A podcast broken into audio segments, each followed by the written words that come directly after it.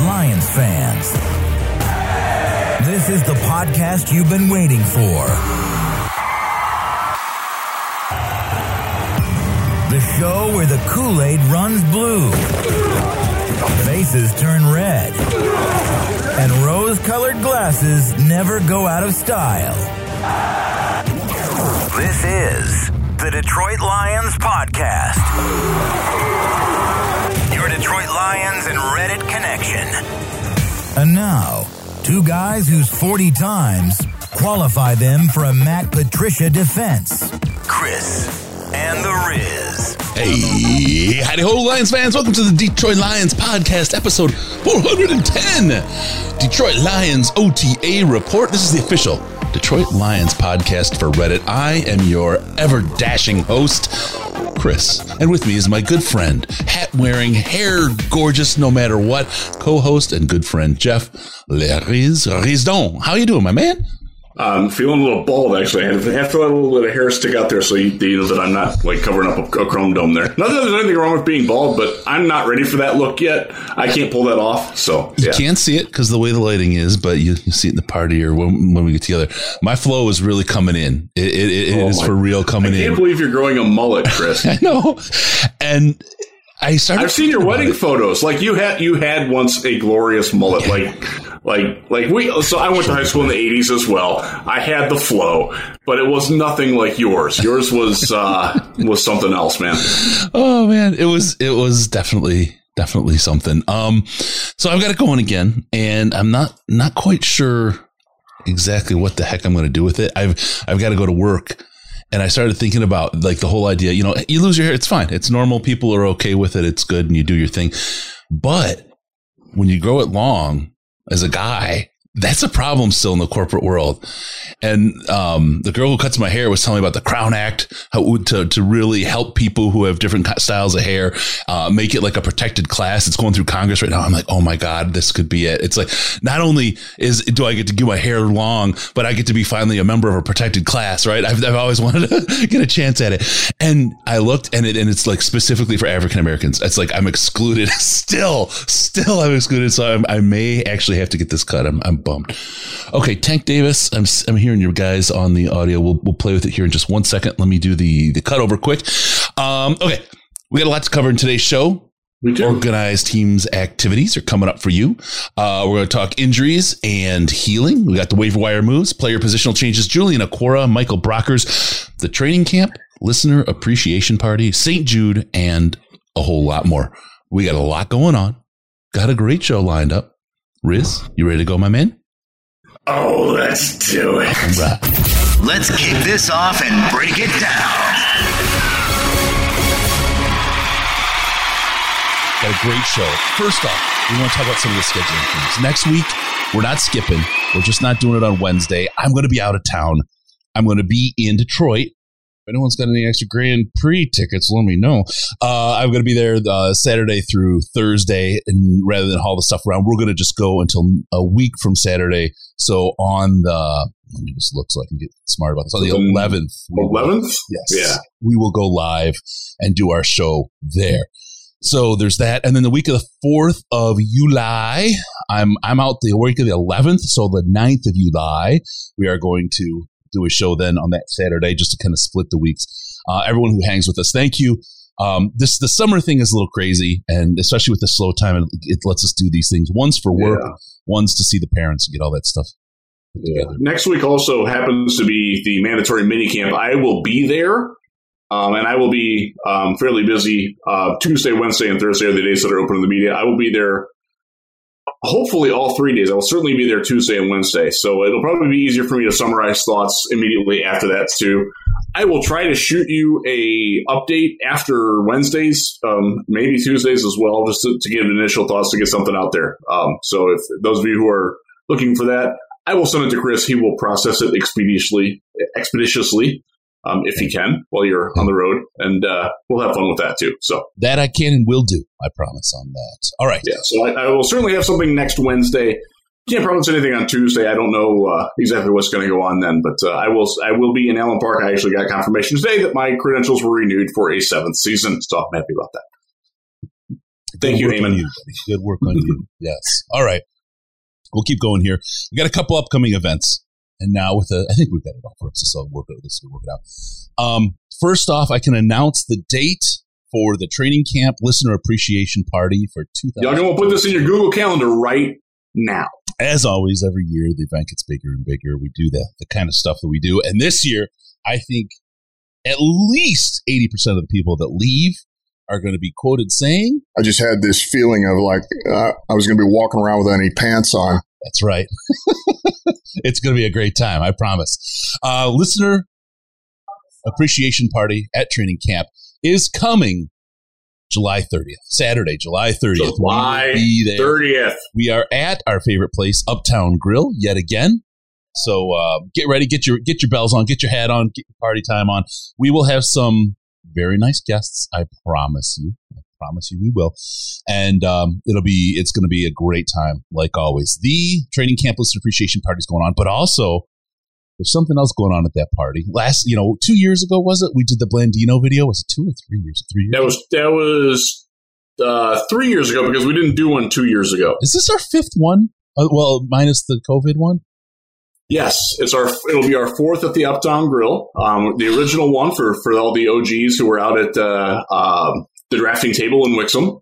That was a great time. That was awesome. Um, after party was something that I think most people enjoyed. I don't really remember it. Yeah. Yeah. Oh, they. Oh. mm. Yeah. so it was great. It was a good time. This is the fifth one. This is the fifth one or sixth one. Then, if we did four and four and then one, right? Either way, the, the You're story- right. Yes, This is the yes. You're one. Holy cow! What a Yeah. All right, sixth annual um, live training camp listener appreciation party at the Uptown Grill in Commerce Township. Be there or be square. It is a absolutely great time. You want to hang out with Riz or I or any of the number of other great people. Um, the the you know we do a live show there. There's there's great food. There's great drinks. There's a great selection of drinks. I love the beer selection there, and we just hang out and we go until they shut the place down. And um, sometimes one time we went elsewhere for an after party. Um, Riz and I are, are ultimately totally available, and um, you know it's a great great way to hang out and just shoot the the crap with a It with really is. We, uh, honestly, last year after we were done, we just sat around. There was probably what fifteen of us sitting at a large table, just hanging out and and you know just reminiscing about being Lions fans and having a really. It was it was an odd like I I really enjoyed the show and I enjoyed the food and I enjoyed interacting with everybody. Like the the group that stayed, and y'all know who you are.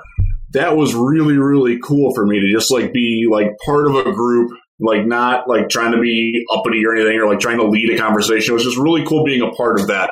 And uh, I, I hope that something organically develops like that again because that was that was special to me. Yeah. It was cool. Sure, 100%. It was, I always have a great time, and the, the shows are fun. The guests, I mean, we did the thing with Blandino and Dan. Dan comes out like every year. He's Dan Miller comes out every. He's been to every single one, um, other than one, Yeah. other than the one where we had Jim Brandstatter. Yeah, yeah. Um, Brandy, Brandy was Brandy was his own special fantastic. Uh, because uh, it was like a week after he found out that he wasn't going to be working for the Lions anymore, and he uh, he just didn't really hold back on it. That was kind of fun. no. Um, we're working on But we're Jerry. enjoying your retirement, Brandy. You've earned it. Yes. Jerry Jacobs made an, uh, a commitment early on. We're going to see what we can do about uh, having him out there as well. We just got to make sure the schedule lines up for him and uh, what's going on out there. But it'd be great to have him out there, meet some fans, talk, do some stuff. I know he loves that kind of stuff. Loves loves the podcast and the people and the, and the podcast and support we've given him. So We've got It'll be uh, great we've party. got some we've got some feelers out for people that might want to show up to Yeah. people that you would recognize and, and enjoy having uh, conversations with. absolutely. So Justin Rogers usually comes out. Sometimes he comes on his own. Sometimes he comes as a guest. Um, so and who knows? Um, we will certainly be in contact with him. Um, all of our all of our friends in the media. We'll, we will we will certainly work people. It it, it, it really is a great time. Um, I, I can't encourage it enough. Um, I, the, the pizza, by the way, is phenomenal. They have a Thai peanut pizza that is That's one thing um, Justin was always, will always say. He's always happy to come. But so at the event, we're going to go ahead and uh, we're going to release the date on something or the announcement on something, the full details. That's it. And we put something together during the week off because it might be a week off, but we don't just sit around, right? This was our first foray into the 4K world. We started talking about this. Um, this is a trailer for the global event as we're calling it now. We don't, we're not releasing all the info. It's a teaser trailer, I guess, for the global event that's going to go on concurrent with our 24 hour live stream. More details will be released. The details will be released at the training camp party, the listener appreciation party. If you can't make it, don't worry. We'll still fill you in after. But this is going to be something like nothing's been, no, you haven't seen this done before. Like this is a really sweet idea. So I'm, I'm just going to roll this. This, it's not, it's on 1080p on the stream. Folks that are listening on the audio, I apologize. It's, it's, about two minutes, so you can, you can to it. But guys put this together. Here is the trailer, the teaser trailer for the 24 hour St. Jude live streaming global event. Remember, this is October. We're starting to get a little Halloween, so let's see if we can build a little tension. Wop, wop, wop, wop. I feel like I'm in a Jason Bourne movie. right, right?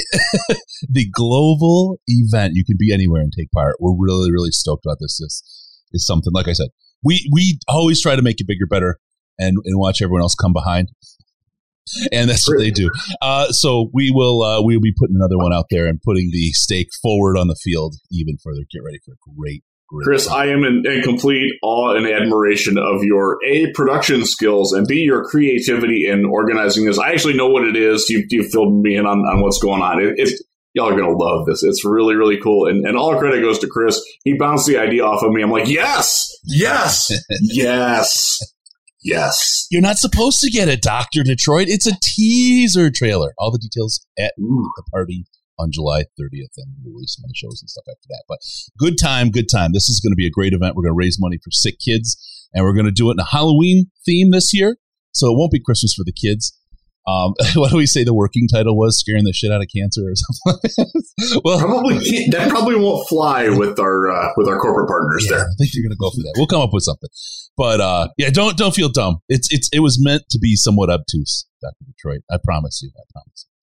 Jason Carter, thank you, sir, for joining the DLP Winner Circle, man, a member of the channel. Um, there's instructions. Hit me up on the. There's the contact form on the website. Just hit me up with your your email address, and I will get you into the Slack ASAP. Thank you. That's awesome. Um, that's coming, William. Worry not. Worry worry not. We're having fun in the in the Slack this week uh, with me uh, being weird. Surprise. All right, let's get into the football. And thank you for yes, indulging please. us in the beginning part, folks. I apologize for taking a little bit to get into the football, but we're excited about those things. OTAs, I don't know if you heard, Riz, they're going on. They are. They actually had some today. Even um, though even I was not there. Gotta gotta make that clear off the top. I was not there. What? I know. Life interferes with work sometimes. What the hell's wrong with life? I know. I know. I know. It's. I've been. You're trying to juggle too many things. It would be great if Mazda could deliver my wife's car, so I would have one. So because my son is now driving, um, and he has taken my wife's car. So um, like right now, he's about to leave the house. I don't have a car. I'm, I'm a prisoner at home. Um, she ordered a car three months ago. It's still ain't here. I have two cars coming due in November. My son's gonna be away for one. Come on, Mazda, get your stuff together. Kneecap cancer. I like that one, Mike. That's a good one. That's that is good. Something to play with. All right. Uh, everyone I know is waiting on a car to be built. I've got two. They're leases, so I'm thinking they're going to just extend my leases until the new ones come in. So I, I don't think I'm going to be in a bad state.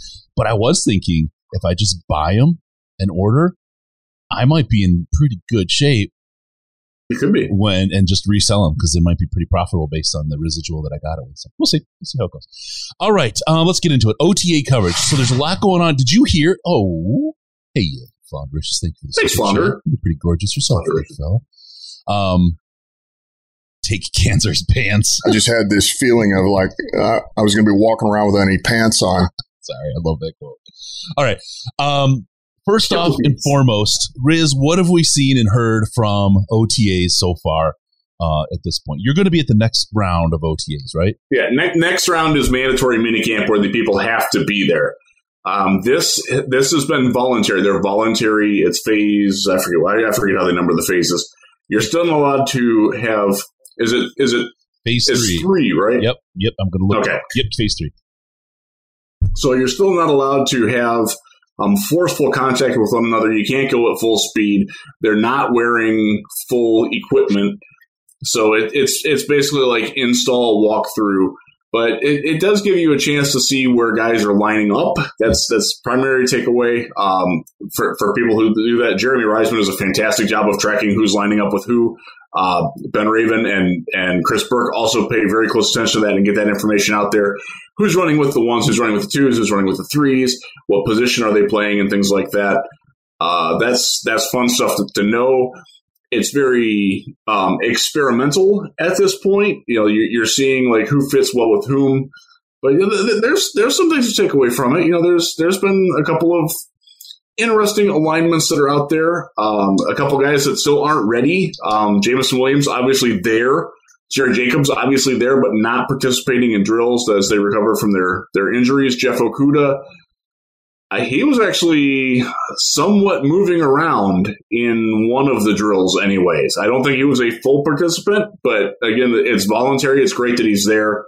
Um, and they are allowed to work with the trainers and do full things like that. So it, it's good to see a lot of the walking wounded um, doing more than walking.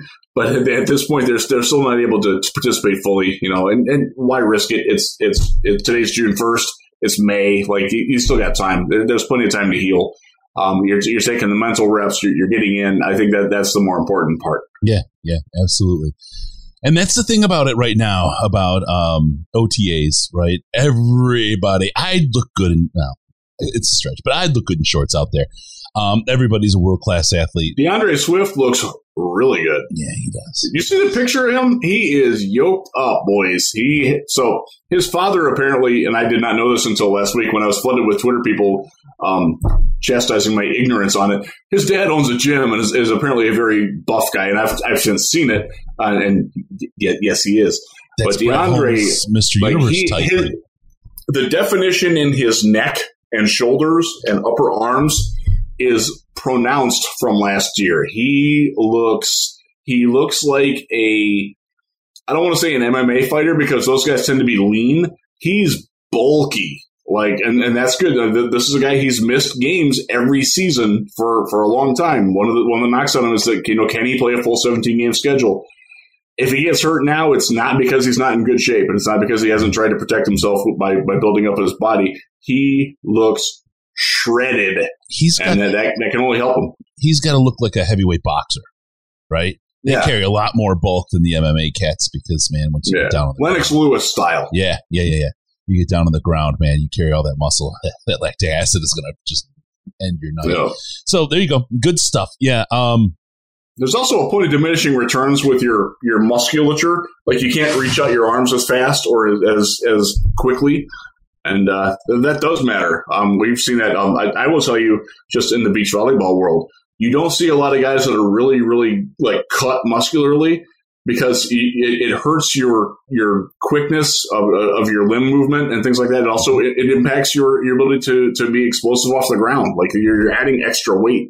Yep. So it's not always the greatest thing, but he, he's looking he's looking just fine. He's yep. he's he is not like excessively like who was that? David Boston, if you remember him from uh, from from the Arizona Cardinals yeah. back in the day, wide receiver, who got way too big.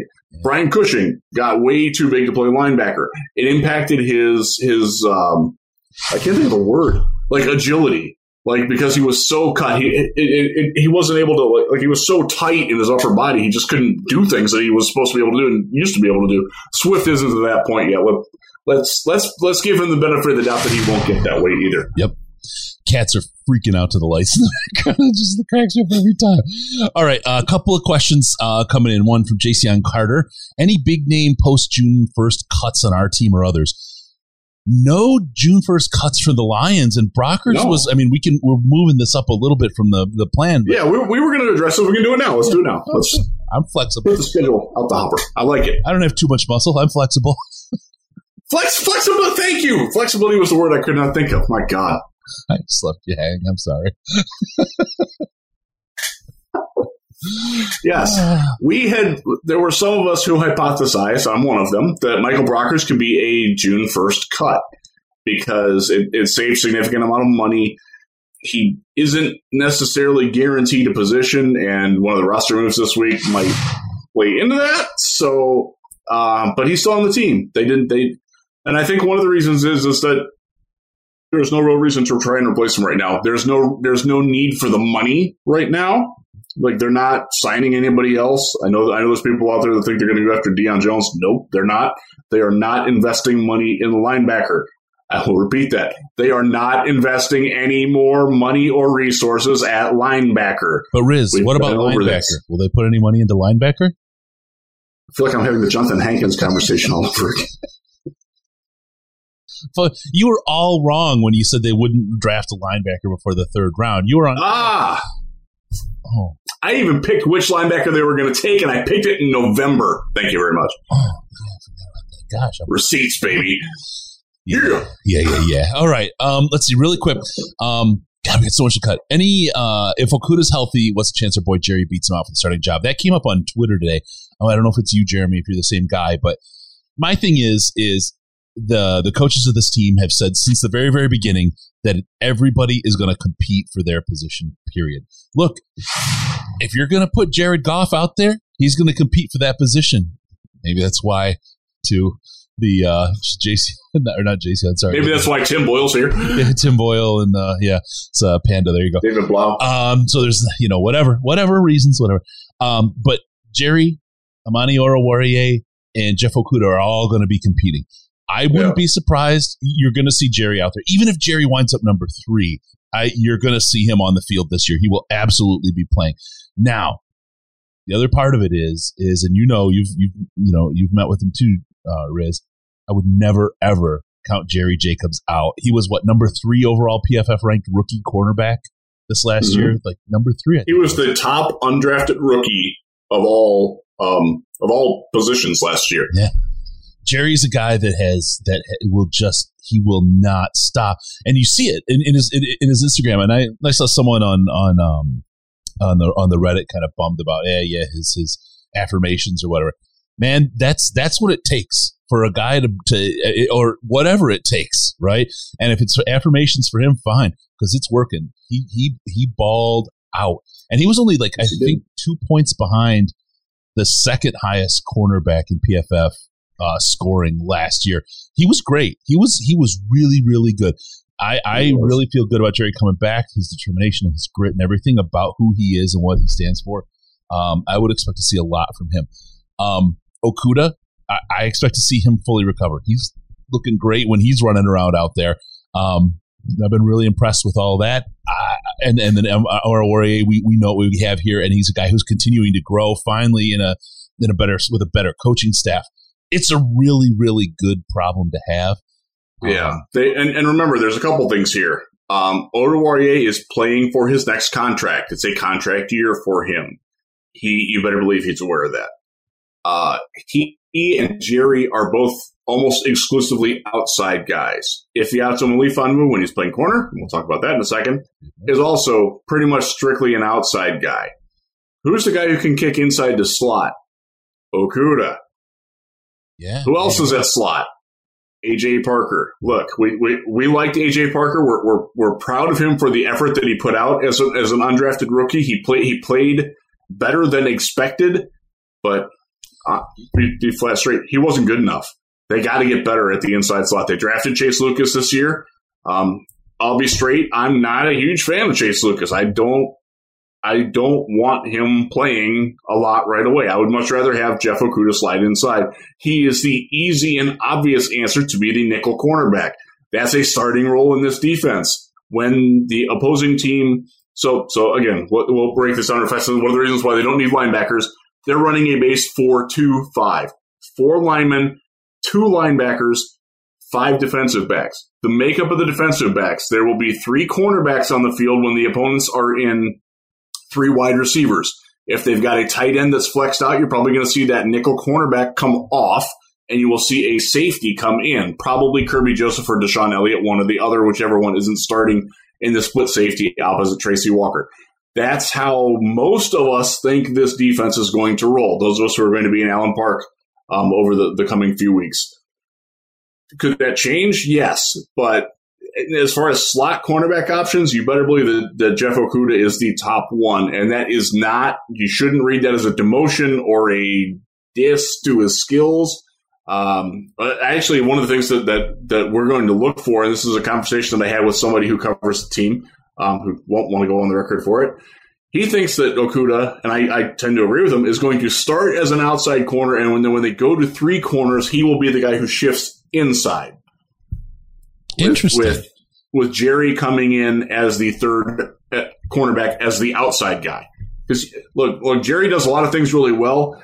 He's not super quick at and at flipping his hips and things like that. He's kind of a bigger guy. Um, he's bigger than Okudah. He, he heck, he's he's bigger than Will Harris. Um, and where Will Harris fits is hopefully on another team. Um, although you know if, if, he can be functional depth, that's great. But yeah, that that's that's one of the things that we're gonna, that's one of the things I'm going to be looking for next week when personnel are lining up is who is the slot corner, who is the third corner, how do they play that, how they how do they manipulate that based on on matchups with the, with the offensive skills and, and sets, and uh, because they do actually have tight ends. Uh, especially if, if James Mitchell's out there, and James Mitchell, the, the fifth round rookie, another guy who's coming off of a knee surgery, has only just been there physically. He's not actually taking reps yet, um, other than just like standing like where he will stand. Yep. So uh, I, I'm, I'm curious as to how that's going to play. That's something I'll be looking for next week. I, I just found out what the audio issue was. It was a Zoom update that kicked us in the Jimmy on that. Um, Zoom. Think about it like this. want me to update all the dang time. I hate that. I hate when they change your shite. That's what I, I hate. All right. So here's the thing on um on the idea of what what Riz is talking about from kind of a perspective, a little bit of economic perspective and a kind of leadership perspective, right? AJ Parker, hey, he did great. He's not good enough really to be your starter. He's a good depth piece though. I mean, you, I mean, you're not you're not going to have. Well, you don't want to get rid of them. No, no, like no, no. Let compete. But, but you're not you're you're not going to have you know I don't know. Um, eh, you're not going to have an, a top overall corner, cornerback who's going to play a depth position. You're just not going to be able to hang on to him. It's just not going to work. It's going to be all kinds of drama, right? right? The whole thing. So AJ Parker's a great depth piece. If you want to put your best three corners on the field, and one of them can kick inside to cornerback, that's your comparative advantage. You just kick him inside to sorry to to uh, to slot corner. You kick him inside, and you put your top three guys out there. It's called comparative advantage, right? on one hand, uh, also. Um, from a leadership perspective, now you've deployed yourself in a way that you're better. I think when you talk about the four-two-five setup, they liked what they had at cornerback more than they liked what they had at linebacker. I think uh, what Dan's talking about about the guys in a scratch and claw at linebacker, I don't think we're going to, and, and I don't want to make anybody, you know, I don't want to knock anybody here.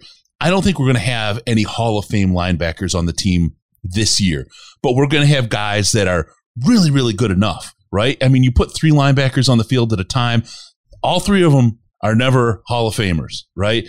Uh, you, you wind up with one generally that's better, and you got you have you generally have a third level guy. They all play different positions with different level, but you just never have that level of talent. Now only you'll only have two positions of linebacker that you need high level talent at, and I think what they've done is said, I, I believe in Jerry, I believe in Okudah, I believe in Oruwariye, and I believe I've got a good backup in Parker. I've got a good backup in Will Smith. I've got at the safety position, I got Iffy right now, who can also come in and did a pretty bang up job last year filling in.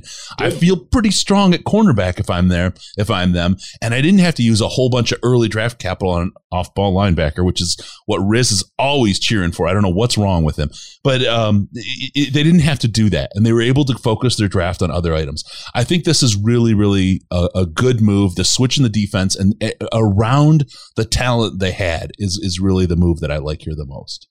Yeah, you know, it, it's one of those things like when you're building a team, you have to have you have to have positions where you go thrifty, you go skimp. Off ball linebacker is a smart one to do it at. Look at the teams that are winning Super Bowls and look at their look at the investment that they've made in the off ball. Okay, Devin, Devin White is a good example of, of a functional one um, and it's crazy because he had his best games when everybody's watching. If you like watch the full season and ask Buccaneers fans about him, like they're they're kind of like not real happy with Devin White. Yeah, like he's a great dude, mm-hmm. but he, he's overhyped by fans that don't watch the Bucks mm-hmm. week in and week out. Like he's he's a perfectly fine functional player, and that's all you need. You don't need a star. You know, you don't need Luke Kuechly. You don't need you don't need that kind of guy. If you have one, that's great you can work around that by having better like if you're gonna go if you're gonna invest in a position, you're gonna invest a cornerback. You're gonna invest yeah. in pass rush. You're gonna invest in a playmaking safety. Hopefully the Lions have done that with Tracy Walker and, and drafting one in Kerby Joseph. That's that like you can't have you can't have an all star team with, with guys that ever this. This isn't the ba- this isn't baseball. You can't be the Red Sox and the Yankees and buy all the good players from the Indians and the Royals. You just can't do that. Um, that, that the NFL frowns on that. Um, Well, the Rams did it. Name a Rams linebacker. You don't need one. We already went you over that. I just you can buy them. They just won a Super Bowl with with a linebacker who might not make the Lions roster starting. That's That tells you where you need to skimp at. yeah. The, the two best positions to go cheap and skimpy at are off ball linebacker and running back. This Lions regime has done a pretty good job of mastering that. We'll see how long they, they run with, with DeAndre Swift. He's he's approaching a contract year as well. Um, and he, he's he's been good, but he's got to prove that he can stay healthy and you know can do more when he actually takes the ball as a handoff. As a as a receiver, phenomenal. As a runner, dude, stop running in your left guard's ass, please. We beg you. All right, so here I'm gonna I'm gonna go uh, to this first, and then p- pass it off to you. Any of the linebackers can become DeAndre Levy uh, in their tackling, or is that Kelvin Shepard's job to get them there? Well, it's absolutely Kelvin's job to get them there, and I'm I'm gonna tell you, if somebody could, he's the guy. He's he's got. I mean, We people are Kelvin so- Shepard fans on this pro Yeah. podcast. he just did a, I think it was with Twentyman, and, and it was like the first time any- people had He seen was him. It's great. like, yeah, you should have seen him back the at Senior Bowl. Tim was really good too. Yeah, yeah. Tim's, Give- Tim's Tim doing some a good credit. job. He's doing a really good job there. Um, but uh, Kelvin back at Senior Bowl was spectacular uh, on and off the mic. Off the air, All those guys were what great We, what we got from him off the air, what I got from him just running into him casually, walking down the street in Mobile, and he's like, "I was just, I, I just saw you." I'm like, "Yeah." It's like you want to have coffee? Yeah, that was great. It was Yeah. awesome. He's a he is a future whatever he want. If he wants to run a college program, which which personally, if I were if I were him, I would look in that direction because I think that suits where where his mind is and what he can do. I think he'd be a phenomenal recruiter. I think he can run a college program. If he wants to be a defensive coordinator, he's going to be a damn good one. I think it's his fastest way to move up too. If he wants to move up in the pros, take that and lead that college program because he will be successful, and that'll that'll give him a whole lot of cred to to move up to the next level very quickly, rather than spend years working his way up the kind of the ropes. But yeah, great guy, great guy. I mean, we knew Hank Fraley was. A god, if you guys haven't seen him, I'm gonna I'm gonna go back and watch him myself. The Senior Bowl interviews, Hank Fraley, Dave Fipp, Kelvin Shepard, awesome. Awesome interviews, man. It was absolutely I forgot about. We had fun with Fipp too. yeah, oh, he was great. He loved his favorite. Wait, wait, was his favorite drop, and he was playing with the board before he went live. He just kept hitting You've had enough of that shit. over and over and over. thirty and times. He couldn't get enough. He's hilarious. Fipp is Fipp is un uh, low key, just an absolute comedian. He's he's a great Dude. The fact that they were like willing to have fun, like it, it was so refreshing. Oh god, oh, it was so much better. All right, Like not not that not not that the old former head coach like he he visited us when we were on Radio Row. We had we had a perfectly fine time with him. He, he, he was a good dude. Like off off away from the team, I kind of liked him, but with the team, No, no, he he wasn't. No. So anyway, that's that's where we're standing right now. That's how uh, things yeah. how So, things look so on well, OTAs. as far as and- like getting to be a, if you're looking for a guy to be the next DeAndre Levy, it's it's Shaun Dion Hamilton. Um, maybe Chris Board, probably not. That that's that's probably asking a little bit too much for him. Shaun Dion Hamilton. Remember, he was starting ahead of Anzalone last year in training camp before he got hurt. When he was in Washington, he was their cover linebacker. He's good at it. He's not good at a lot of other things, but he can really cover tight ends and running backs. Yep. So if you're looking for specialized roles, um, if, if you don't have him making the final 53 in your, your early projections, if you're doing those, and I unfortunately have to do one um, the next week, um, you're going to be wrong. Unless he's hurt, he's making the team. Yeah, yeah, absolutely. Um, yeah, a lot of good chat in the chat about Tim Twentyman. Good, a lot of credit to what he did. I mean, he's he's really upped his game with the new the new uh, podcast he's doing, and the, I mean, he's got great interviews too. But Tim's, I mean, he's obviously taking the next step, and and you know, the thing is, and this is the knock on on the stuff they do, and it's not it's not a it is what it is. You know, I got to be a company person, right? Because I work for the company. Can't can't can't get too deep into you know some of the troublesome areas. Yeah. That, that, that's okay. I mean, if you walk in knowing what it is, what what Tim's done here is take it to the next level though, and still walk his company line like he has to, but do a really good job of informing and getting information and being an interviewer. Um, all credit all credit to Tim because it's it's like for him, I, it's a step. It's a definite step forward. I, am really and, impressed. It, it is tough to be employed by the team and have the restrictions on it. Um, I know Tim pretty well. Um, he's a fellow um, Zealander. Um, he obviously doesn't live live here anymore. But uh, I, I know Drew Doty from the Texans, who is their version of Tim, and I can tell you that Tim gets more flexibility from the Lions than what Drew does from the Texans. Um, not that Drew complains about it, but he, he understands that there are parameters that he just can't talk about. And the Lions give give him a lot more latitude and leverage to do what he wants to do. Yep. Um, they're not telling him what questions he has to ask. They're not censoring him. Like they do review what he does, but to my knowledge, they've never like put the kibosh on anything that he's ever done. Like he, yep. he, he they they're they're well, they're, we know of. They're, they're pretty open about and, it. It's, it's, it's, a good deal. Um, the, I, there's like the Colts staff does a really good job of that. I know I know their in-house guy. The Chargers in-house staff does a fantastic job of that. Uh, but there are teams, um, the, the, Texans being one, the Dolphins are another one, that are more where their in-house guys are pretty much just PR people. Well, and, and, uh, and I would ex- not that. Don't confuse him for that. Well, I would expect that in a way he is because his stuff has to be approved. But here's the difference, and this is where I think the real difference is. And you can use Mike O'Hara as an example.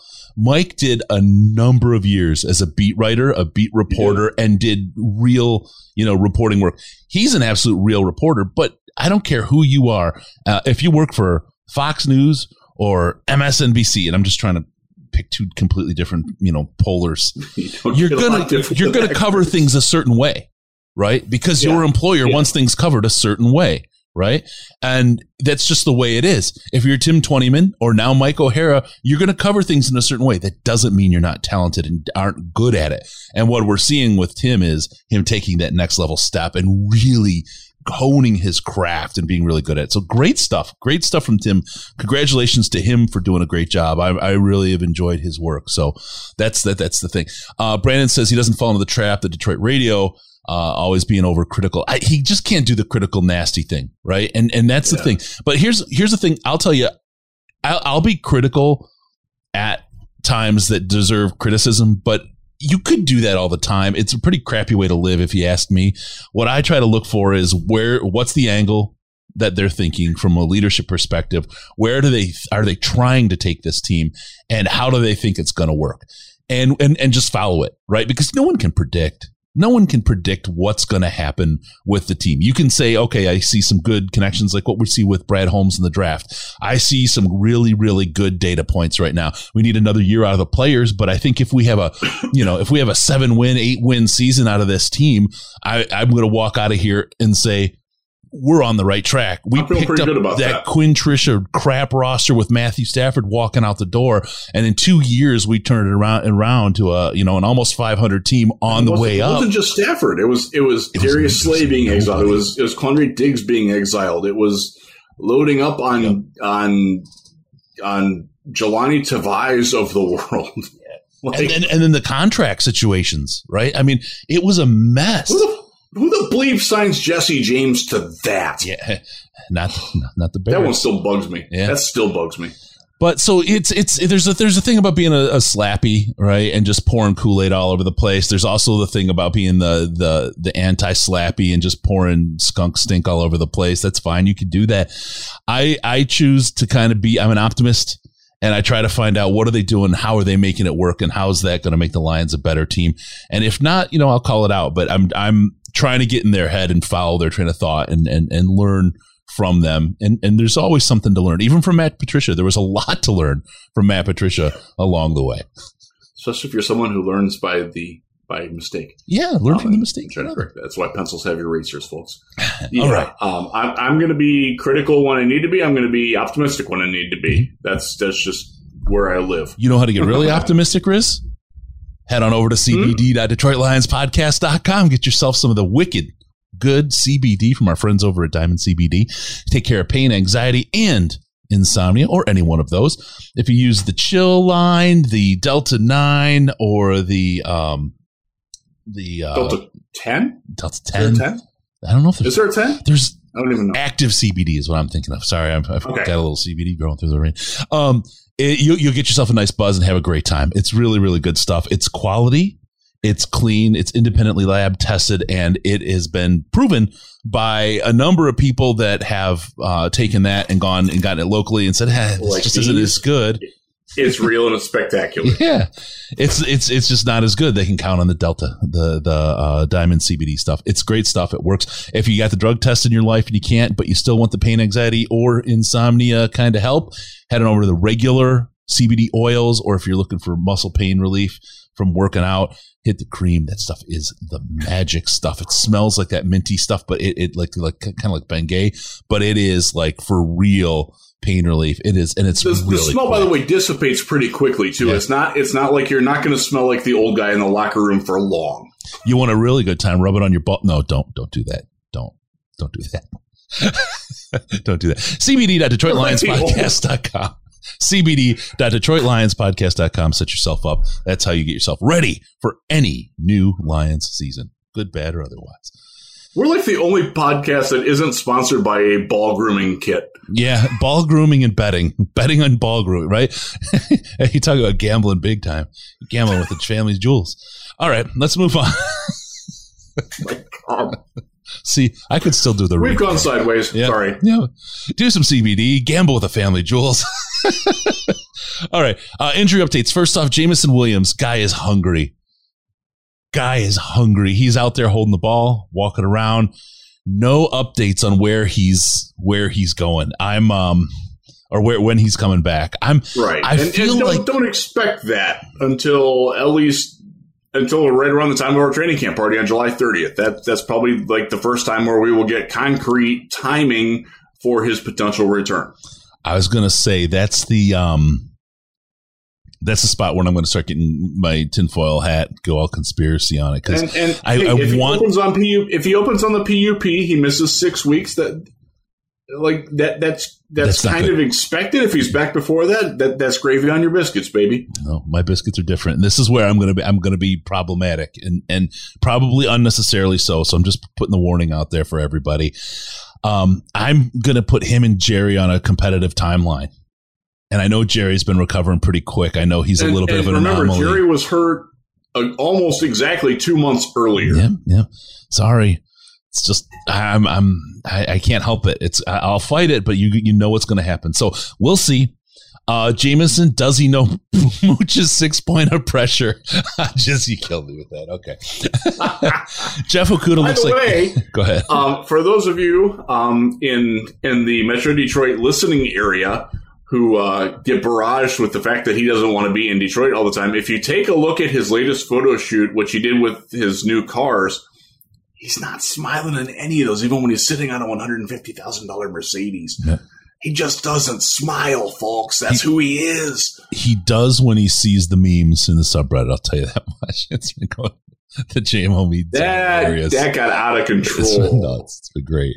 Yeah, I love that. I'm I'm usually like kind of meh on the memes because they're typically low quality, but the the JMO one for some reason I've been I've, it's been fun. It's been a fun ride. It's hilarious. All right, it needs to end. All right, Jeff Okudah out there running. Um, he's doing solo drills. He's got a solo cup. Um, I expect him on day one of training camp for sure. Oh, I just feel oh, like yeah. him, he'll be yeah, there. No, no question about ready. it. Because he, he's he will be at that point ten months yeah. out from his injury. But it's a big injury, buddy. I mean, this is so is. crazy to see him coming back like this. I'm, I'm really. But you, have seen it. He's posted it on his Instagram stories. Um, all of us who cover the team have written about it. He he looks like he is ready to roll um in full speed football drills. Yep. yep. Um, doesn't mean he is, but um, I will just say this from, from covering Odell Beckham in Cleveland and his always rehabbing from one injury or another, or another, or another, or another, or another. And yes, those are all separate injuries for Odell, by the way. Yeah. That's one of the reasons why he's not getting signed. And by the way, the media who's like clamoring, oh, where's Odell? He's not going to play, folks. He ain't going to play. Forget it. He's not playing. He's happy having everybody talk about, oh, where's he going to go? That's what he wants. He wants that more than he wants to play. Yeah. You know, I'm seeing I'm seeing Brandon the young guys with injuries. The only real worry I have is them getting too much competition to get back on the field. The, the ones what? that I would, I'm happy would, about them having competition to get back on the field. That's something that absolutely. hasn't existed here for too long. I, I want I want James Mitchell to feel compelled that he needs to get back on the field to beat out Shane Zylstra and yeah. Brock Wright and those guys because he should, he should, but you know he does ha- he does in fact have to get out there and do it. And this is a guy who had he missed almost all of last season. I believe he was hurt in the second weekend of October last year, so he's he's actually like a week or two behind Okudah in terms of of the the, the progression schedule. And he, he had an ACL, so mm-hmm. I'm I, am pretty optimistic that he will be good to go too. yes. um, but again, he's not quite there yet. But you, you, you don't want to push it. Again, it, it, was May. It's June now. I don't expect him on the field next week. I don't. I don't. I don't need to see him on the field next week. I need to see him in July in six or seven more weeks when he's had that much more time to to strengthen himself, to get with the, the team's trainers, to have a plan that goes over all that. Look, these guys are these guys are really good at what they do in terms of the NFL training staffs and, yep. and medical and and just how they incorporate like like what experiences you know they're learning from how they've handled past injuries and obviously every person is different but like the their their recovery time God, just think if we had modern medicine that we have now when Billy Sims was. was I just hurt. had this feeling of like uh, I was going to be walking around with any pants on. Billy Sims with today's. Oh man, he'd still be playing. He'd still be playing. He might be. God, he was great. I love Billy so much. He was he was so good, Chris. He was so good. The thing is, he's a great guy on top of it, and and he's aged well. Uh, meaning, he has aged well. His his sense of humor and his his how he takes himself as far as seriousness and that sort of thing. Um, he's he's done a great job. Uh, he he's he's turned a shortened career into a pretty good life. I'm I'm happy for him because he's he's a good cat. He's a really good cat. Oh. All right, let's talk about. Uh, let's see. Um, what do we had? There was young guys. Okay, sorry, sorry. Just a good point. Worried about it going too soon. Yeah, that is the one where a guy coming back from injury, pushing too hard too early. But that's what training camp is really for: is to give them some time to get up to speed and and and um right. and get there. And, so. and the big thing, especially when you're coming back from an ACL, is that you worry about the opposite leg.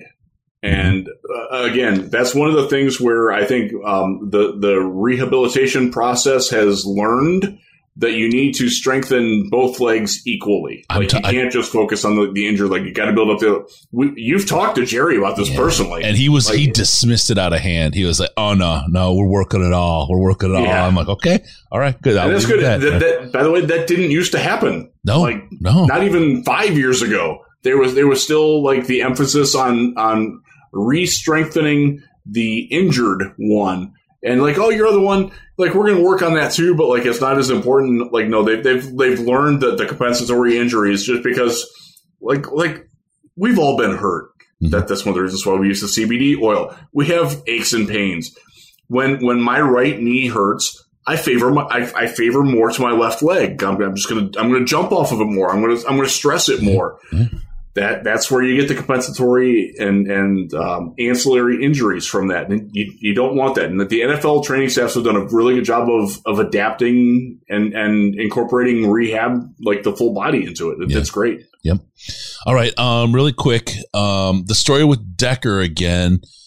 I know uh, Campbell said no worries. History says worries. Not Decker's history. I'm no. I'm not worried about Decker. He's he's a big, no, strong not at all. guy. I it was it good. was he he's he'll be fine. He he will be.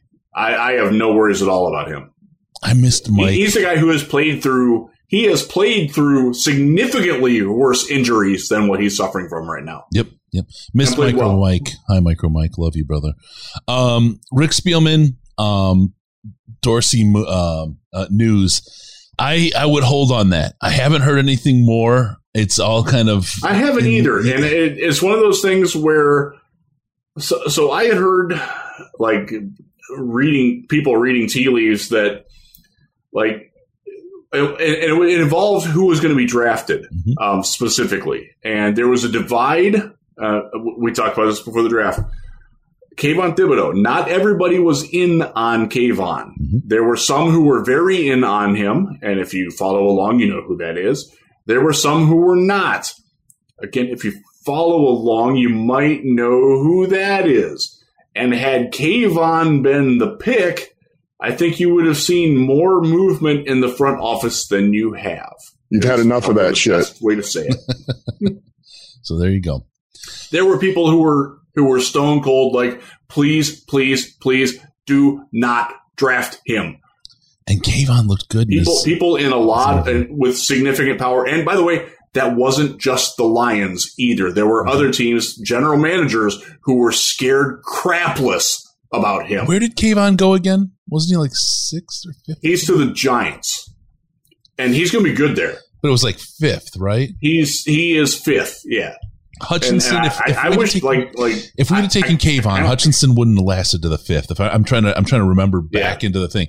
Yeah. I think if you look, as you were saying, to kind of just to kind of bolster that there, there were definite schisms on a lot of teams over him. He was a very divisive prospect, mm-hmm. more so than Travon Walker. Um, and, and, again, I, I, will reiterate: if if if let me phrase it right, if Aidan Hutchinson was off the board at two, the Lions would have taken Travon Walker. They would not have taken Kayvon Thibodeaux. And some of that is some of the uh, interpersonal dynamics of the front office and coaching staff. Yep. Yep. All right. Um, let's see. Ragnow's doing great. Everything's going to be great there. We're good. Ragnow, like Ragnow is one that we pins. have not talked enough about. Yeah. He's going to be fine, folks. He's got uh, like 37 pins injury. in his hands, but he'll be fine.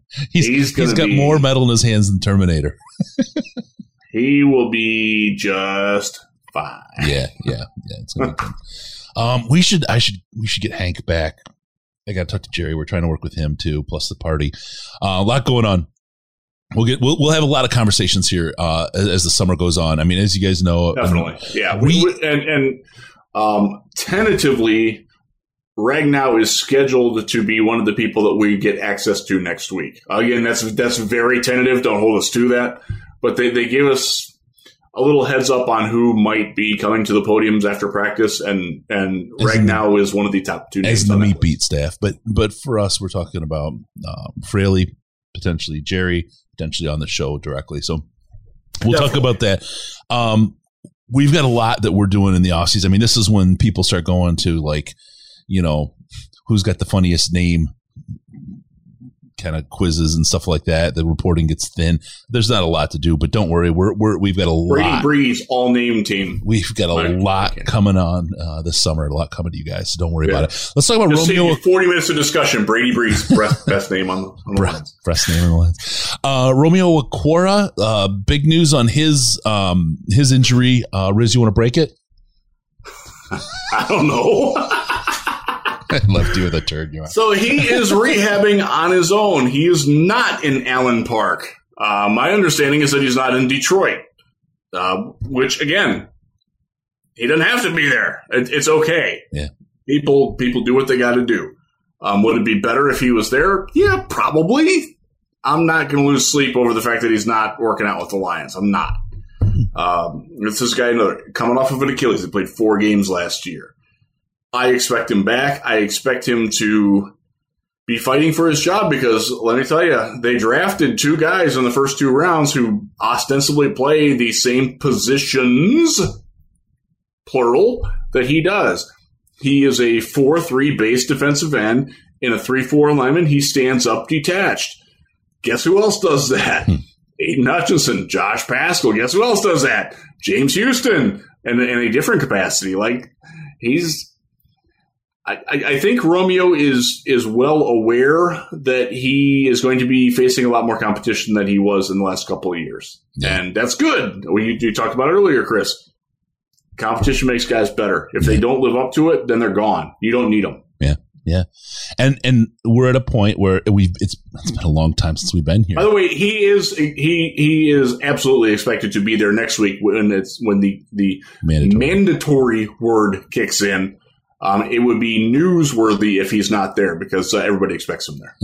Don Burr's in the in the chat. Uh, he's everywhere, and I want to tell you, Don, you make it in other teams' chats. I don't know what you do or how you do it, but I love it. You're you are master level troll for those other teams, and you you are doing the Lord's work out there, brother. Good, good stuff. I love that.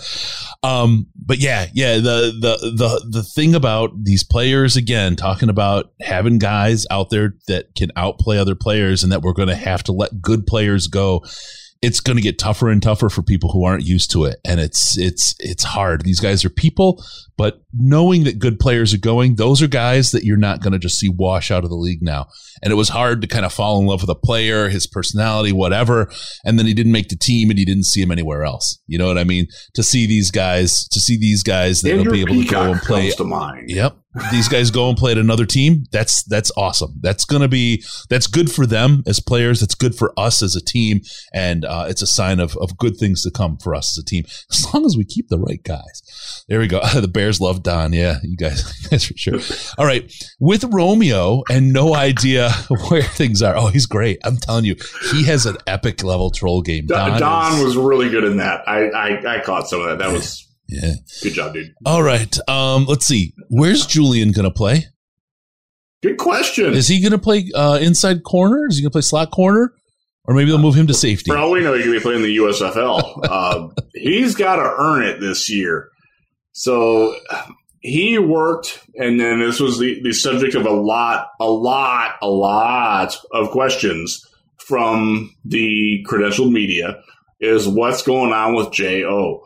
He is with the linebackers. That's Kelvin Shepard's domain. That it's awkward because it, generally the linebackers in this defense are only playing off the ball. Mhm. He doesn't do that very well. He is a straight pass rusher. And the way that Shepard explained it and the way that Dan Campbell really explained it is that he will be, when they put three linebackers on the field, he will be like the outside, the Sam guy. He's lining up as the, the rush linebacker on the tight end side, which means that his primary role will be to inhibit the tight end's release and then go get the quarterback. Um, they don't really want him playing the run. I don't either. He's terrible at it. That's just one of the reasons why they drafted James Houston. That's one of the reasons why there's other guys that are in there. Um, he's got to earn it as a as a pass rush specialist who can line up as the third Exactly. linebacker in three linebacker sets, or when they go to a five man front and they're going to use some five man front. They showed it last Sure. week. Yep. Um, you- you're not supposed to know that, by the way. Um, you didn't hear that from me. I didn't. I didn't say I that. I told you that. When when they go to a five man front, he will be the number five guy standing outside the the offensive lineman on the side where the slot receiver is. Uh, that's uh, or if there's four wide, he will be the guy who is on the side where the, the line where you expect the running back to go to. All teams have tendencies. Yep. The Lions tend to run Jamal Williams up the middle. They tend to run DeAndre Swift to the right. Um, I actually found some interesting t- statistics this week that say that they should never run Jamal Williams to the right. He should always run to the left because he's much better at it, and they block much better for him. But that's that's, that's for another column that you'll you'll see in the coming days. But that's that's basically where he's he's not going to start. He is behind um, Charles Harris and Aidan Hutchinson. He plays the same role as them. He doesn't do nearly as much as they do. Um, and obviously, we're projecting with Hutchins, but I think we have a pretty good idea of that. And, and Charles Harris is he's better against the run. He's better. He's better at understanding when the screen's coming at him. He understands that he might get cut block on a play, and if he does get cut blocked, oh, that means the play's going right behind him. Let me back up. Like Julian hasn't gotten that yet. He hasn't functionally incorporated that into his game yet. It's one of the steps that he needs to take. They drafted James Houston. James Houston is the same guy as him, except he has off-ball linebacker experience. It's one of the reasons why it wouldn't shock me if Julian Okwara isn't on this team in the fall. Could it be Whether that they neither trade him away because he a year after two Okwara started, it could be that neither Okwara is on the team just a year later? Well, I mean, uh, un- unless Romeo's not right, he's going to make the team. Mhm. Like they, they obviously they have aspirations for for Josh Paschal and for Levi Onwuzurike, who kind of play the same position. Michael Brockers does as well. They're they're all kind of that lumped together. Guy Hutchinson can play that role. Um, Austin Bryant, Jay Cornell can all play that role. There- there's a crowd there. It's competition, Yeah. to your point, Chris. Yep. There, there's going to be competition. There's going to be winners and there will be losers. The losers in this case are probably going to wind up on another team. And that's, uh, again, Yeah. to your point. something we got to get used to. Like this, this isn't this isn't 2009 or 2010 when we're cutting players and they don't even get jobs in Canada. Oh. Like you're going to see guys that this team lets go that are going to wind up playing meaty roles on other teams. That maybe not linebackers, but Romeo. The I, thing I is, I don't know, man. Like, like if this is the hardest part, and I'm and I was I was joking, but um, yeah. the hardest part about Romeo, and I don't want to be down on him, right? But is just the lack of news, and that's ninety six percent of the time no news on something like this is bad news, you know, because they try to keep it under under wraps. They, the player, they, the team, they just try to keep it under wraps and see what he has when he gets out in the team and hope that he can bring it back, right? They don't want people talking, oh, it's not going well, it's not going well, and then it doesn't go well. It leads to no chuckleheads like us speculating about his future. Yeah, didn't want that. Nobody wants that. Look, if he comes out, he's got, and, and A isn't quite there. He has a reason why he can, there's an excuse, whatever. But if all the talk's out there about him not rehabbing well, then it gets kind of scary. So I, I just, I, I, you worry about that. But also, there's guys, and that's what I was thinking about uh, JMO early with the what people were saying. Oh, he's not a smiler. There's there's people that are introverts, right? That are that are, that are just fine people, great leaders, great players, great at all the things that people that are extroverts do they're just not super into being on Insta, you know, being an Insta thought or being out there all the time, right? It's a different mindset. It's a different kind of person. And being an introvert is nothing wrong with it. There's nothing at all wrong with being an introvert. You're just a different style and you don't get energy from being in front of people and talking about how your, your, your training and your comeback is from an injury. That's not what you're out there for. You're just doing your job. You enjoy your time and by yourself and you, you are charged when you're by yourself. Then you spend it doing the things that you do and you come back and you do it well. Not it's everybody is Odell Beckham. Not everybody is is oh, Baker God, Mayfield. God. Not everybody is Joe Burrow. Yeah. you know, they're yeah. just not. Some people go about it. They're they, they just do their work quietly and do it. I, I remember when Andre Johnson was hurt in Houston. You never heard a word from that guy. You still don't, by the way. Well, um, even look at Barry Sanders. He's a guy that doesn't seek the spotlight. When he was great, no. never spiked to football, right? I mean, not when he was great. Sorry, when he, he was the greatest. The yep, when he was the greatest in football, he never, you know, it's over celebrate. He never did any of those kinds of things. He was always like this class guy. He didn't need to draw attention to himself. That's just one style. I appreciate that style. Calvin Johnson was very much cut from that same cloth. He wasn't a guy that, and he's not a guy that really sought the media during, before, or after either. Oh. He didn't, he had to do his time and that's great. And he's a superstar, but that's just the way it is. And that's who he was. Matthew Stafford, I've kind of grown to learn he's super calculated. And um, I think there's more to it. I think it, it, it stems from when I met him at Taste of the Lion, something I got a vibe and kind of just a reaction to something that I got off of him. I don't know that he is super wired to lean towards emotion of any kind, really. I think he loves competition. But I think emotion beyond that, I'm not sure. And again, this is pure speculation. I'm not his psychiatrist. I don't know anything about it, but just pure speculation. He's not really seemingly wired for that kind of motion outside of competition. And I, I, I it seemed there was almost, and I'm not saying he's wrong or whatever. There's almost a disconnect, right? Which ex- would explain a whole lot of things about how you know how things go. Love the guy to death. I, I, I still mm-hmm. love Matthew Stafford to death, and I'm not dogging on him at all. But everybody's made up a little bit differently, and the psyche yeah. of every person is a be, little bit. Different. You can be different. successful being different types of people. Yep. Uh, you, you kind of need that. If if you've ever met me and my wife, you will know that I do 95 percent of the talking when we're out in public. That's she likes it that way. It's a surprise. I, I obviously don't mind talking. Um, anybody's listening to this podcast that. So to back to, to, to tie it back to Romeo he could just be a personality type that doesn't necessarily want to or need to be out there. But for the, a lot of the time, when and, you and see somebody mind, not and, talking, it's for a like, bad reason. So you just go there. Right? Yeah. Re- remember where Romeo Romeo came to us from the New York Giants, and I know New York Giants people will tell you that he wasn't comfortable in that big city like that. That mm-hmm. he didn't like that. That wasn't him. It's not for everybody. It really isn't. Darius Slay, hell yeah, man. He wants the spotlight. He, he lives for that kind of stuff. It worked pretty dang well for him and it's still working pretty dang well, but I still like him. I think he's doing very well.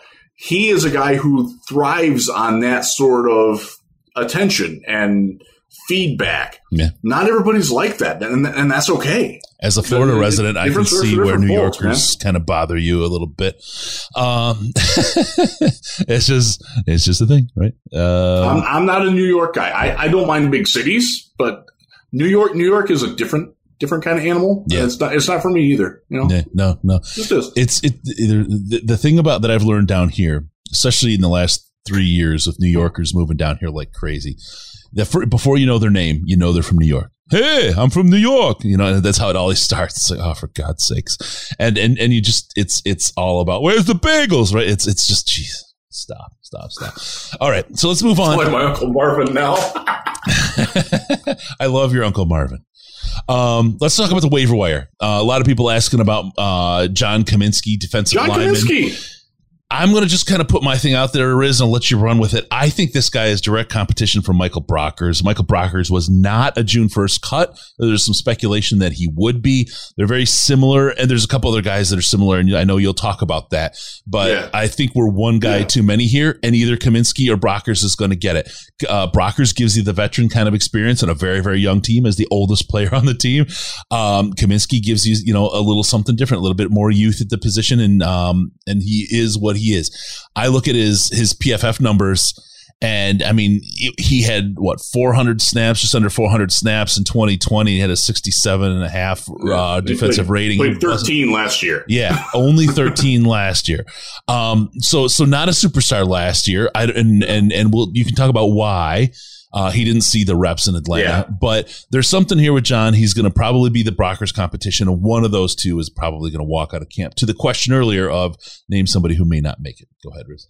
That that's not a bad assessment with him. Um, they are certainly playing the same position, as is Hutchinson, as is Paschal, as is Onwuzurike. Like they're all kind of the same. So John Cominsky, we know him from the Senior Bowl. I actually interviewed him. Um, I, I got some podium time with him when he was with the group, and then I actually got a couple of, of sections with him off the air because I knew his high school football coach. He's from Barberton, Ohio, um, and I know people from there. Uh, that, that's not terribly far from where I grew up and uh, he he's so he is a six foot five, two hundred and eighty five pound former high school option quarterback.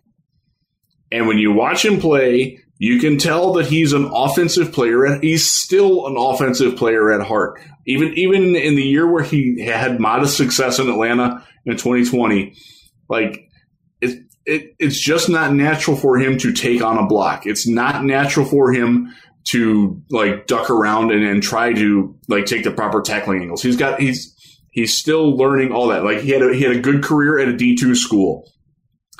At, at D two Charleston University, which is not a high level D two school either, by the way. Like they, they he he got by on being a lot quicker and a lot stronger than the guys. Yep. When he got to the NFL, he's going against Ryan Ramczyk. He's going against Tristan Wirfs. He's going against guys that can bully him. And you know what? They did. He's not. He is. He's one of those guys. So when you go up from 215 pounds as a high school senior to 285 pounds when you get to the combine five years later, your primary work is going to be on your upper body. And it look like you saw him, Chris. We Yeah. we stood next Yeah. to him. He's he's big Yeah. up top. Yeah. He's top heavy. One of the things that happened with him in Atlanta, and I got this from Matt Urban, who's our Falcons wire editor. By the way, a, native Detroiter um, who is still a Lions fan, even though he covers the, the, the Falcons for a living now. Who wouldn't Um, be? former Lions wire guy, in fact, um, told me that the big thing with him is that he gets blocked and he gets moved, and he doesn't understand how to stop either of those yet. And that was a very big problem for him. So at six foot five, he played at 275. 6'5, 275, optimal size to be a five technique in a 3 4 defense. Well, the Falcons switched to a 3 4 defense last year and he fell out of favor. So that sort of tells you, and they, they tried to play him more inside than outside, and it did not work. Period. He, I, I, look, I know he tested well. I think his RAS score was something like a 9.3 he doesn't play anywhere close to that level of athleticism. And I will say, I have seen him play in 2020, and I saw him in the preseason. He's not that kind of an athlete on the football. He's just not. But- this is a guy you can tell pretty clearly tested for the testing rather than testing for the, the functional football you know, like Aidan Hutchinson talked about how uh, I'm going to go play football. I'm not really worried about you know you know track speed. But Um, Cominsky was. but Cominsky has look we we got him he was popular a lot of people wanted him that doesn't mean he's a number one kind of guy No. at his position just just so everyone knows being popular and in demand is great but it doesn't mean anything beyond that the Patricia staff liked him a lot, by the way. I will say though, the thing that's in his in his favor is he's got one hell of a coaching staff that's going to know how to get the most out of him. And like Charles Harris, you know, we so we saw Yeah. guys that kind of have stepped up over the years uh, and played beyond what anybody thought they would play. Charles Harris, by the way, a guy who didn't work in Atlanta with their coaching staff, who Mhm. came to Detroit and thrived. Yep, this is an Maybe Cominsky opportunity for for John and the coaches, all of them, to create something that uh, for a lot of people was kind of a throwaway. Uh, some people thought they could maybe craft him into something. He has the athletic ability. It's just not been It's well not- executed. It's you know? not natural for him what he's doing, and he's not a pass rusher. He was actually much better at stopping the run in Atlanta than he was at playing as a pass rusher. He he got, I want to say his senior year, and I'm going off of memory on that. I think he had 16.5 TFLs, but only three and a half sacks. Yeah. he's not a pass rusher. He is more in. Um, if you remember Gabe Wright, remember him? Um, kind of a, a another guy who was a, a tweener size and tweener body. Um, looked like a guy who should play inside, but probably had the mentality of a guy who should play outside. That's kind of who John Cominsky is. so they're going to try him as their base end.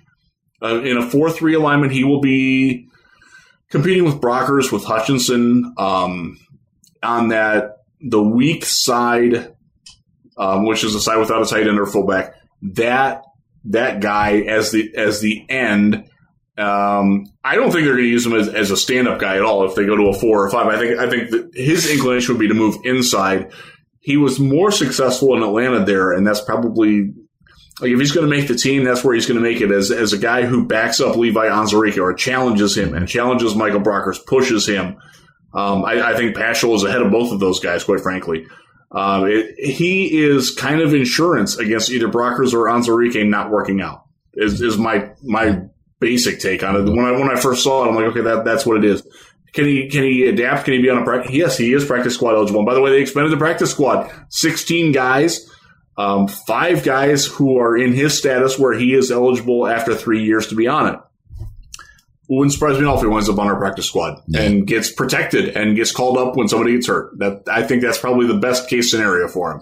Worst case scenario, look, seven other teams put a claim in for him. There's clearly something there that, that is appealing. If they get in and they realize that he just doesn't fit, you waive him, you trade him for a conditional seventh round pick in the way that we got Trinity Benson a year ago. Yeah. And I think that that's that that's what you're looking at with John Cominsky. Yeah, I, think you're you're on target there. All right. Um, so we got that. Uh, I want to talk about Amazon.DetroitLionsPodcast.com, Amazon.DetroitLionsPodcast.com. Uh, anything Amazon, do it there, and uh, you'll help the show out, and you'll take a little couple pennies out of Bezos' pocket, put a little couple pennies in our pocket, and we appreciate it when you do it because it helps us keep doing this thing that we do here for you. Help us out by doing something you were going to do anyway by going to Amazon.DetroitLionsPodcast.com Sun was in my face there. It's rough. and uh, feel the love. All right. Um, got to talk about the party one more time. For those that weren't here at Please. the beginning, training camp listener appreciation party on July 30th at the Uptown Grill in Commerce Township. Uh, tickets will be on the website shortly, like a day or two. Give me some time, and it'll probably be this this weekend. To be honest with you, things are crazy, but um, those will be there. It is going to be a riot. Uh, we got a pre confirmation, pencil confirmation from Jerry Jacobs that he will be there. Um, we'll, we'll we'll talk to um, Dan Miller about being there. We may bring Brandy out again, Brand Setter out, and have a little chat with him and have some some glorious time uh, with him and a couple of other people potentially. there- there's some there's some there's some feelers that are out there. Yeah, yep, yep. We'll we see. got that, and it'll also be the big reveal for our global event that's lining up with our 24-hour live stream for St. Jude. That's going to be on September 14th, or sorry, October 14th and 15th uh, during the bye week. That's going to be a big one. Everybody can take part. It's going to be Doesn't absolutely. matter where you are. If you're in Thailand on a beach, you can do it. you can take part You and big prizes. from you can do it from a bunker in Uzbekistan if you need to. You can do it from from you know the Croatian Dalmatian coast if you're over there, you know, experimenting. Or you can do it in Detroit. So buckle up, seatbelt gang. Yeah. We got a party for you, and it's a good one. And you're going to take part live during the 24 hour live stream. It's our global event. You're going to love it. It's going to be awesome. All right. Uh, full announcement comes at the party on July 30th. Tickets go on sale for that coming uh, this weekend, and we'll uh, we'll roll with you guys. By the way, the awesome. tickets include some of the best pizza you will ever eat. Yeah. Oh God. Yeah. They and all different kinds. We won't stuff you with one kind. All right. We got that. We got uh, player positional moves. One to hit really quick. Iffy Melifonwu. Sorry, Ifeatu Melifonwu. Don't want to call him Iffy. Um, he is no longer going to be a cornerback on this team. He's going to play safety, and that's it. Nothing more. You'll never see him in another position, and that's the end of the conversation. Show's over, right, Riz? I didn't know you were auditioning for 97.1 here. I'm sorry.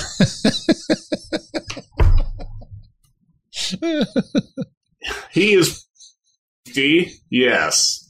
Is he moving there full time? No. Is he on the he Will Harris and plan? Will Harris are both in that.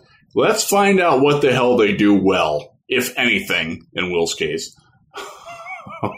I would say, I don't know. I would disagree with that on Ifeatu he played well at safety. He just didn't have a lot of time to do it before he got injured.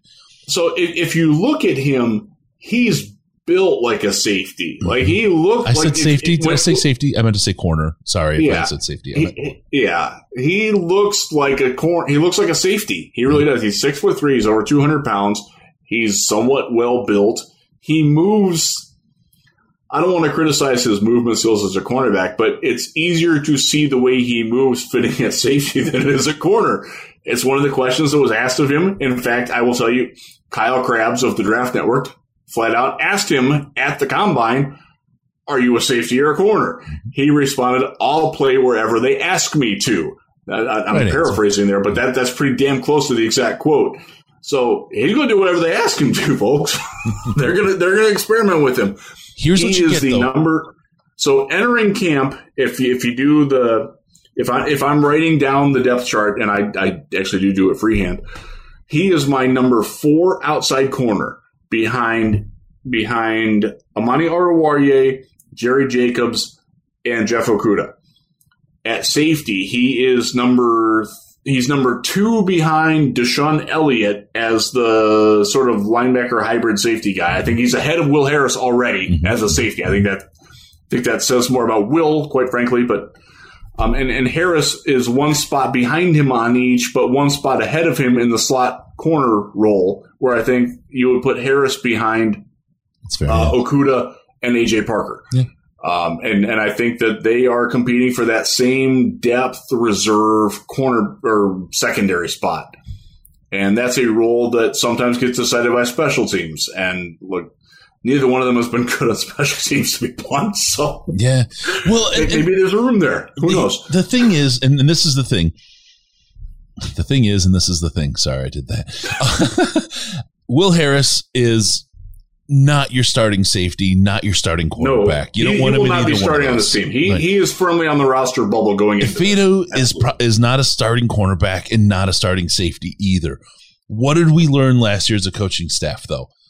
Will Harris did pretty well in swapping between those well, roles as a backup. And you know what? Yeah. If you have one guy where you need a backup and, and he's going to step up and play one of those roles and it's not going to be an absolute shite show, he give that multiple thing gives you some real help. Same thing with Iffy.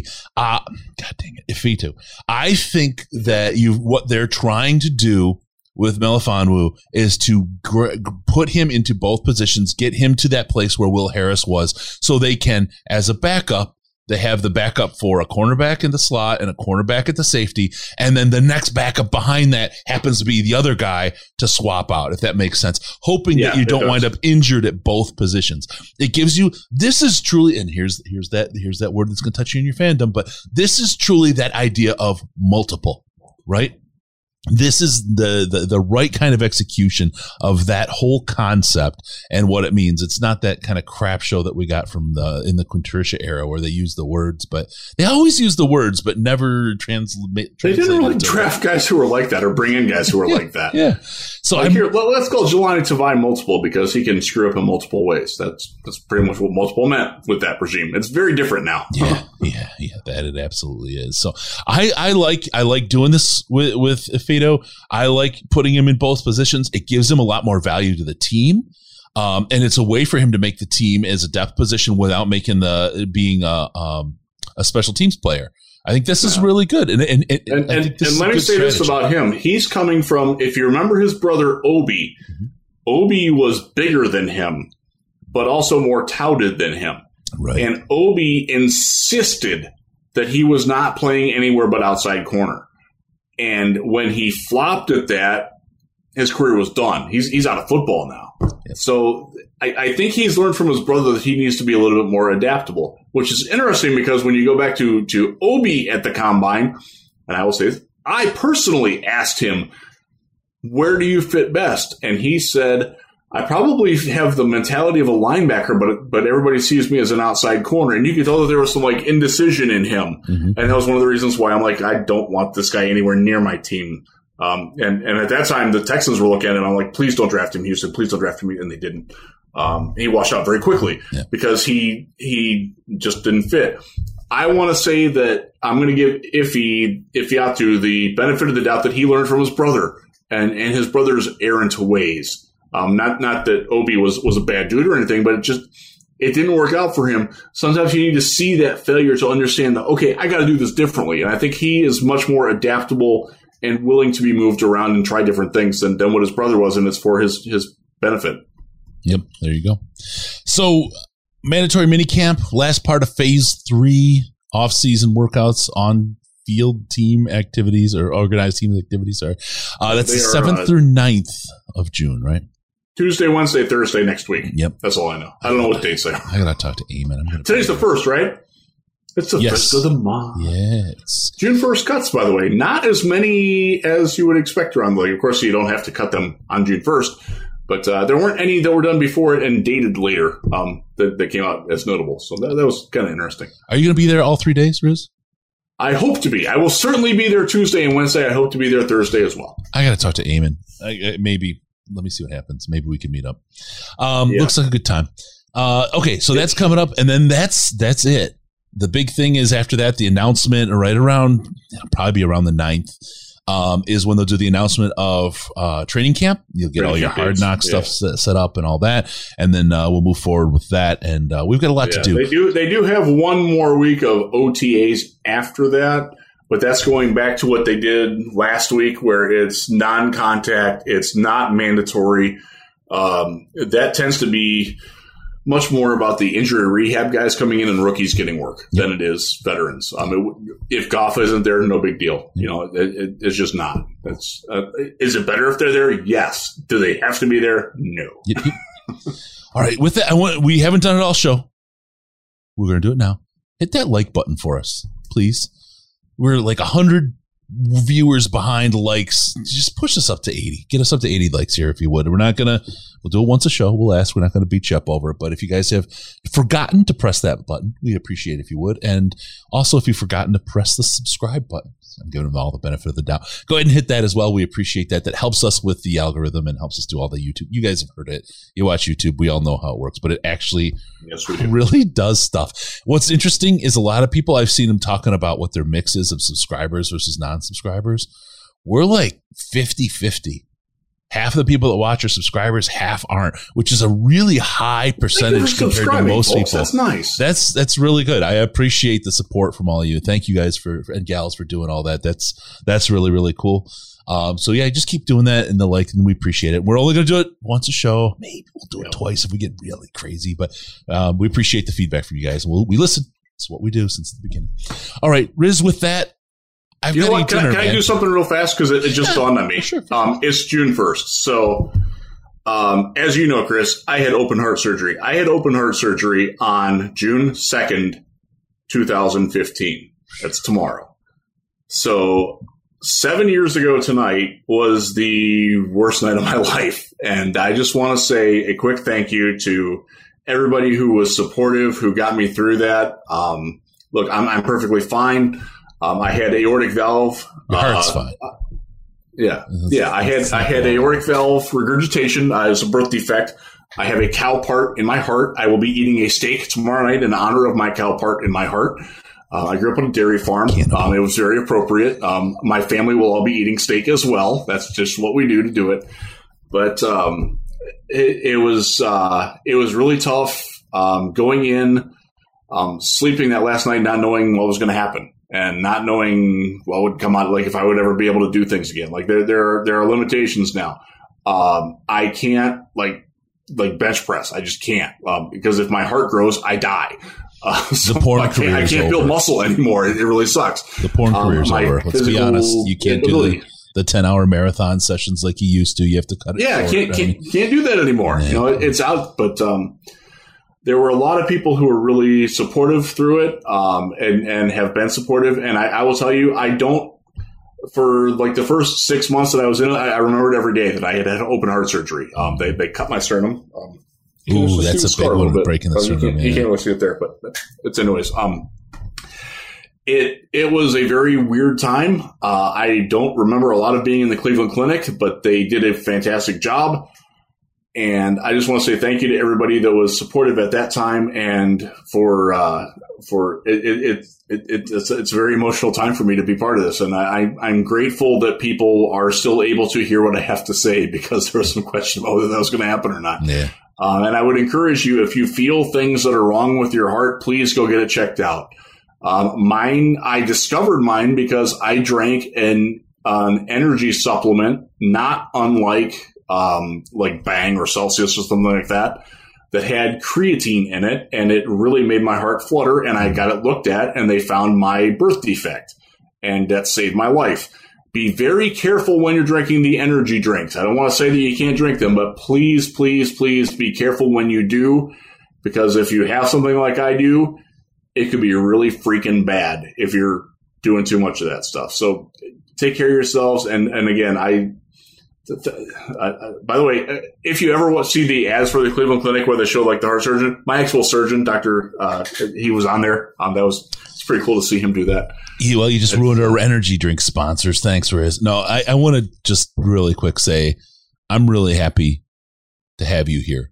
And Thank I am you. so glad it's, that that uh, worked out because my life would not be nearly as full if you weren't around to, to make it that way. so you. I, I am I, very, I, very. One happy. of the reasons why I why I do drink a lot of beer and I eat a lot of crap and I try to have fun is because I learned that life might not last forever, and uh, I wouldn't encourage everybody to do wild and crazy thing.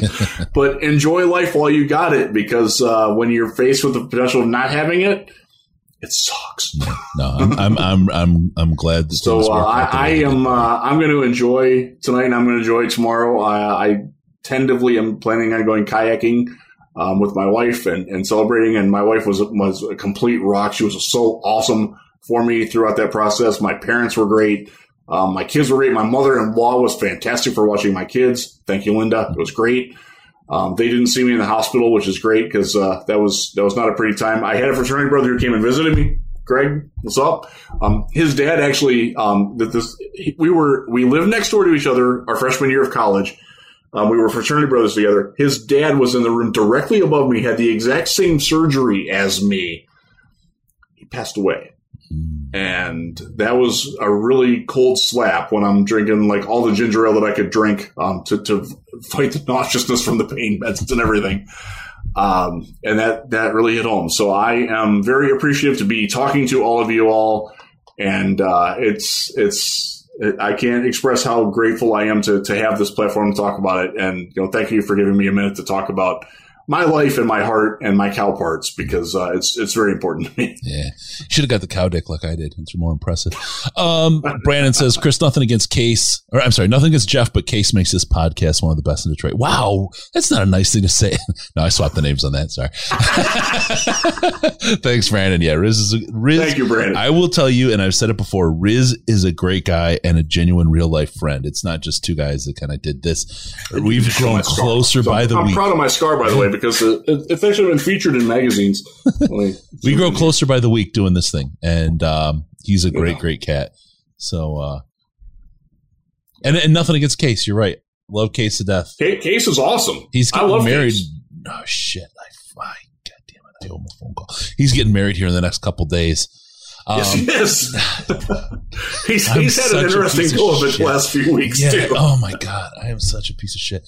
All right, I got to get in touch with Case. We got to do this. All right, thank you all for hitting the like button. Love you guys and thank gals you. very very much, and the subscribe button. You are all the very very best. Uh, let's uh, not forget on Patreon, Patreon.com/slash Detroit Lions Podcast, Patreon.com/slash Detroit Lions Podcast. Get in there, get access to the Slack. You can do it by joining as well as a member on the YouTube channel it is the best way to hang out with Riz, myself, and the most intelligent Lions chat on the internet or possibly anywhere else. Also follow us on Twitter at DET Lions Podcast, at DET Lions Podcast, and at Jeff Risdon, as you see below his beautiful mug. Uh, uh, check us out. Get us on Twitter. Have fun. Have some uh, live the pants free lifestyle with us. I just had this feeling of like uh, I was going to be walking around with any pants on. You sure would if you followed us on Twitter, there, Coach. Uh, give us a call via Skype, Detroit Lions Podcast, all one word, Detroit Lions Podcast, or call us on the Lions line at 929 33 Lions. It's 929 335 4667. We'll get you on the air. Just leave a message and uh, we'll have some fun with it. The drunker you are, the funner you seem to be.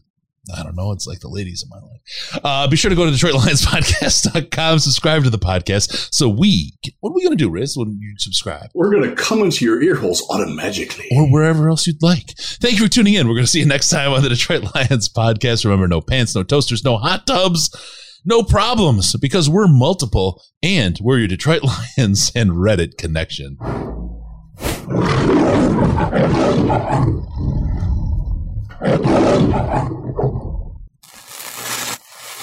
Final seconds winding down, and look at that. How big is that? Chris and Case out of time. Pack the bag, start the plane. This show is over. I just had this feeling of like uh, I was going to be walking around with any pants on. You've had enough of that shit.